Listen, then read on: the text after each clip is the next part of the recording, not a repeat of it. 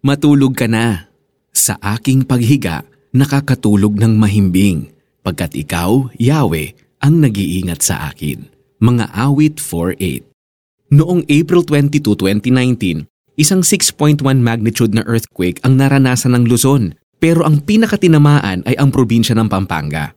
Marami ang namatay at nasaktan, lalo na nang mag-collapse ang isang supermarket sa Porac, Pampanga. Kaya laking pasasalamat ng mga rescuer nang may nailigtas silang walong tao mula sa bumagsak na building.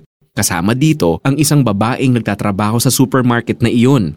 Maraming rescuers ang nagtulong-tulong upang iligtas ang mga natabunan sa ng lindol.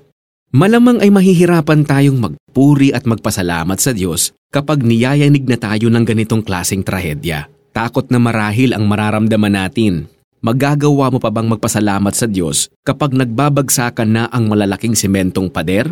Kaya mo pa bang makatulog ng mahimbing kung sa iyo nangyari ang ganitong sitwasyon? Hindi man natabunan ng mga bato si David dahil sa lindol, pero maraming beses na nananganib ang kanyang buhay. Bukod sa tinugi siya ni Haring Saul, marami ring taga-ibang lahi na kumalaban sa kanya. Ngunit sa bawat pagkakataon, naranasan ni David ang pag-iingat ng Diyos. Sa bawat kagipitan, tumawag siya sa Diyos na kanyang kalasag, mga awit 4.1.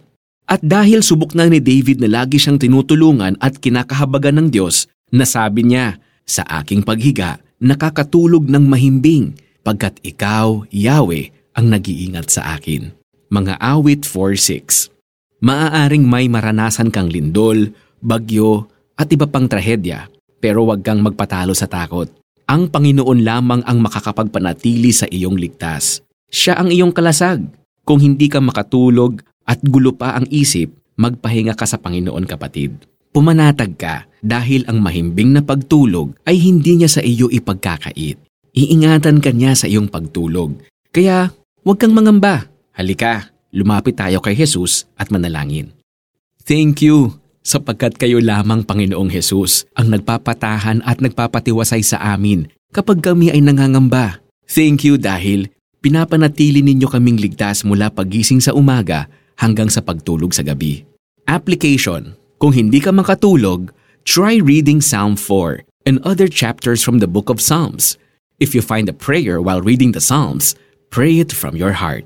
In peace, I will lie down and sleep. For you alone, O Lord, will keep me safe.